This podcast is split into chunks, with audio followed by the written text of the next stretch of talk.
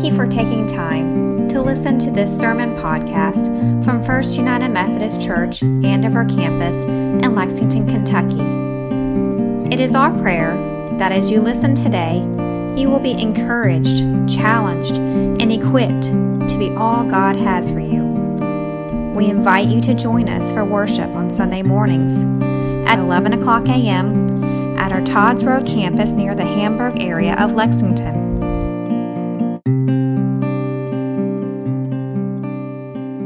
Recognize the fortune I have to be paid to think. Uh, a big part of my job is to sit and ponder the ways of God, uh, to go hear a word from God and bring it back to you. And, um, and it's a, a thing that I enjoy beyond that, right? It's not just the job, it, it's, a, it's a joy because it's, for me, pondering God is the way I get to know God better. Um, but then it's how do I take what I have discerned or learned and translate it into ways that make sense and that are faithful and not heretical. Uh, one of the favorite things to, to, ponder is the nature of the Trinity. What is it like for one God to be Father, Son, and Holy Spirit, to be fully God, but for the Father not to be the Son, the Son not to be the Spirit, and the Spirit not to be the Father? And then how does this relate to Yahweh in the Old Testament? This conception of God is fun, uh, but every way you try to explain it is a heresy. Uh, we can try to talk about a piano chord, and it's made up of three notes. Well, this is a heresy because they're not three separate parts. We can talk about uh, ice, water, and uh, steam. Uh, these are the different modes. This would be a heresy. We could talk about a, a three leaf clover, but that's another heresy. Uh, and uh, my favorite YouTube video finally says we just need to go to the Athanasian Creed. Oh, Patrick. And, and the Athanasian Creed is about a page long and, and lands with mystery. And so I, I've, i just know I can't answer that one definitively. I can't say, Luann, here is the metaphor that works perfectly to explain Trinitarian theology in an orthodox and non heretical manner. But I've been pondering something else today, well, really for weeks now. Uh, I've been pondering the story of God and the story of us, and how Scripture tells the same story over and over and again. Uh, so we start in creation and then we have sin, and we have this kind of separation between God and humanity that continues for the whole rest of the story. And the story is just different psychodramatic readings of how God is chasing after humanity and pursuing them and seeking to rescue them. And it goes all the way till Revelation 22. It's this, this story over and over again. And so I've been trying to think how do we talk about that relationship between God and us? And, and I think I can do it without getting heretical. I think. Sam and Camden have agreed to help me. Can y'all come up here? So, uh, Sam Hassman and Camden Edwards, y'all should know these kids. You should know them. They're incredible. They're friends, right? Y'all are close friends? How would y'all greet each other normally? Okay. Oh, oh so, okay. So, a handshake like a 40 year old man, okay. Um, I, I, thought there was a fist bump coming or a, like an elbow or something, but okay. Uh, a dear friend could hug each other, right? Like you could hug, you could hug each other. Um, and, and uh, this is mutually beneficial. They love each other. They're friends. They uh, get along well, and they're not causing either of each, each other harm, right? Uh, you can shake hands, and we can trust that your hands are relatively clean and there's not uh, anything bad. You can back up a little bit. Please don't hit anybody or anything. Y'all can pass a basketball back and forth uh, and enjoy each other's uh, company in sports, and the basketball is fine, nothing bad is happening, right?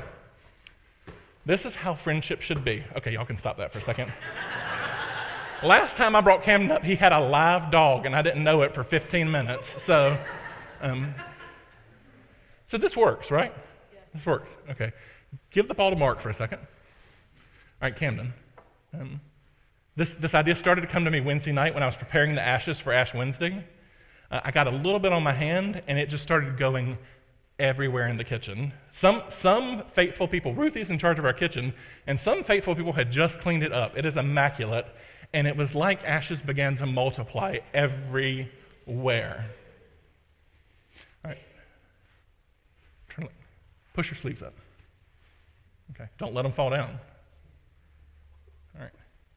Put your hand in the ashes. You cannot get this on your robe. No, get more on there. Get a good old glob of ashes. You cannot get this on your robe or uh, John and Brandy have to pay for it to be dry cleaned. Uh, and you can't get it on the floor.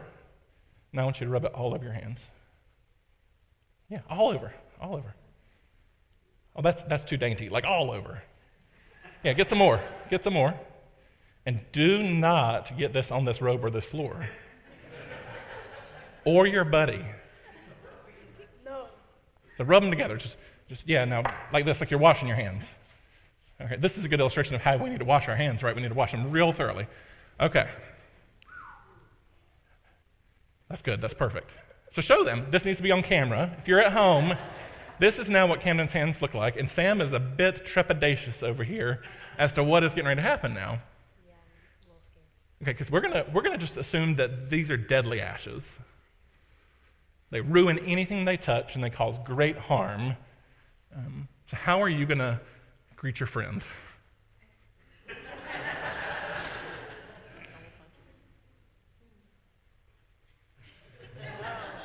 Right. I'm going to trust him. I'm going to trust you to be able to greet your friend in a way that does not get that on them. But it's harder, right? A little bit harder, okay. I want y'all to pass the basketball without getting any of that on the hand, on the basketball. Take it, Sam. Yeah, it's near your hands, man. Watch out. Did he get any on there? No. Yes, he did. Yeah, he did. Hmm. Good job, Camden. Okay, so he's proven my point very early on that there's, there's ashes right here on this thing. Get the ashes off your hand. You can't leave the room. Um, can you? All right. Mark, take that. All right, Sam, I'm going to need you to help me. Yeah. Because y'all are close friends who can hug and who love each other, right? All right. What y'all might not have noticed on Ash Wednesday is we hid a wet washcloth behind the Bible so that after we asked all of you, we could wash our hands off because historically we don't do that. And for the rest of the service, we're like trying to hold our Bibles and our stuff. Um,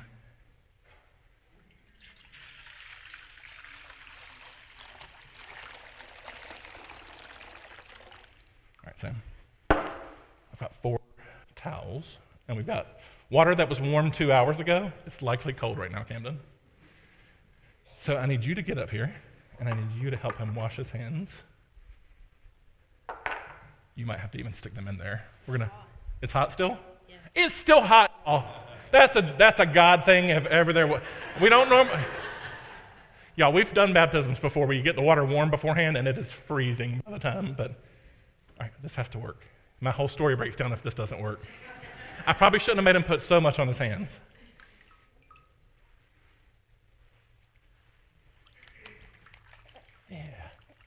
Don't get it on his robe, Sam. You can't get him messy. That messes up the whole illustration.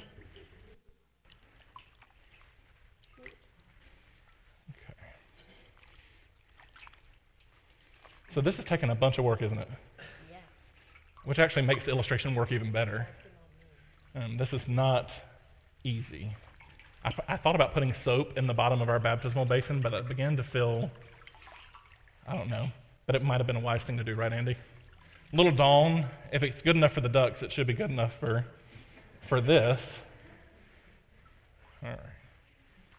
We're getting there, everybody. We're getting there. They didn't even start the timer on my sermon, so I have no long, no idea how this is going in terms of time, which works really well for me right now. 30 minutes, Bill? Okay. Joni and Marilyn are doing the kids' message, right, or the kids' worship right now. They need plenty of time because they are delightful and our kids will love them. All right. I think that's good. Yeah, right. That's fine. Well, I think it's as good as we're going to get, right, Sam? All right, Camden? All right. Let me see the hand. All right. Your hands are still clean, right? Ah. well, that definitely breaks down the, the imagery. So I might, I'm bordering on heretical, but that's kind of cool. You took on some of your friend's dirt. Um, hmm. Man, this just works. Bill's like, this works even better the more you think about it. Um, what does it look like for you to take on your buddy's dirt in order that he might be made clean? What? That's like the gospel of some kind, right? All right. Can y'all shake hands now without getting each other dirty? Still dirty. Let's see. Does any transfer to his hand? All right. Can you hug each other? You can. You can hug each other. All right. Oh. Basketball. Let's pass it through. I'm gonna, I am going to wash off the little bit of, of ash stains that these ashes really are ubiquitous. As soon as they start going anywhere, they're everywhere. Um, and I woke up this morning because I hadn't told anybody I might do this, and I panicked that somebody had tried to be helpful and clean the altar off, and there would be no ashes left. Um, pass that to your buddy. Okay, so it works, right? Yeah. All right, y'all can sit down. Okay.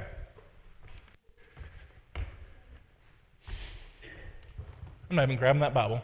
Going to leave it right there for now. Did you get it? It made total sense in my head.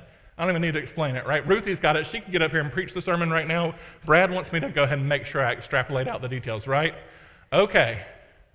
Camden had pure hands at the beginning of our, of our interaction, right? Not a bit of ashes to be found. They could hug, they could handshake, they could play basketball. Genesis 1 starts in a fairly similar place uh, where sin had not stained anything. Uh, the, the ancients told the story uh, as, uh, as if uh, this was a family where God was uh, walking alongside the first people, and their relationship was just wonderful mutuality and with nothing to separate them. And then our text today says the serpent, it said more intelligent, it's craftier than any other creature and invites humanity into this staining event. These, these ashes that are uh, omnipresent and get everywhere. And we see immediately that, that things spiral out of control from eating the fruit to murdering. And the story just stays the same that, that these uh, marred people uh, have this distance between them and God. Just keeps on going Every time you flip the page to the Old Testament, you, you, you have a glimmer of hope. Maybe the law will work in this way. Maybe this sacrifice will make things happen and, and, and the uh, metaphorical ashes will be washed away. You can flip to the prophets, you can go to the kings, and at every turn, the ashes just keep reappearing. And there is this distance between God and humanity. What was a perfect relationship is now strained and separated, but never broken. We didn't make Sam go sit down and leave Camden to his own devices up here. God never walked away from humanity when, when they were stained by the, the marring of sin. Never. And then we end with this pregnant pause at the end of the Old Testament where they're just longing for things to be made right. Nothing is right. And we flip the page, and, uh, and we got little sweet baby Jesus, who, before he can uh, do any of the things you would expect from the God man, people already understand that something is different and something is changing and something is happening. Behold the Lamb who takes away the sins of the world, said John at the very first moments of Jesus' ministry. No more sacrificing things or bringing, bringing forth a burnt offering. No more going to pull your change out to, to get grain to bring to the temple. Now Jesus comes and says, Bring your hands to me, metaphorically, right? Bring those sin scarred people to me. I've got this. And so, metaphorically, Jesus goes to the altar, grabs the thing of water, and comes down and begins to wash our hands. And I love that it actually did get on Sam's hand. I hadn't planned that at all. Um, but this idea that Jesus would take on those things that had marred us and, and deal with them for us in the midst of it, that, that Jesus, who was uh, fully unashen, would get in the midst of that mucky, nasty mess to make us clean. And, and In the text today in our gospel, Jesus is tempted three different ways by, this, by the deceiver, by Satan. He's tempted around power and prestige, and uh, even just a little uh, temptation around who he is. And where Adam and Eve, where the first people, where the, the, the ancients uh, failed, Jesus did not, showing us what it meant for God to take on flesh and to be just fully human and to stand firm in the midst of sin, in the midst of temptation. And then Paul, uh, Paul ties it all together and says, not only did he withstand sin, but he went and took on your sinfulness for himself. Just as Adam's sin affected the whole world, so Christ's salvation is for the whole world. Christ undoes every bit of that sin staining. May you turn to him. Camden was not getting out of this on his own. It was just impossible. If we had not pulled out this water, I don't care how many handy wipes are in these bags in this room, uh, those ashes weren't coming away without a pitcher full of water. Um, and no matter what we did, uh, our sin stain remained. But Jesus came and washed it all away restored us to a relationship that doesn't have this distance between us. No longer do we have to go and ask somebody to mediate our needs to God or bring God's word to us. Through uh, the death and resurrection of Christ and the giving of his Spirit, we now can walk directly up to him once more and embrace him as our loving God.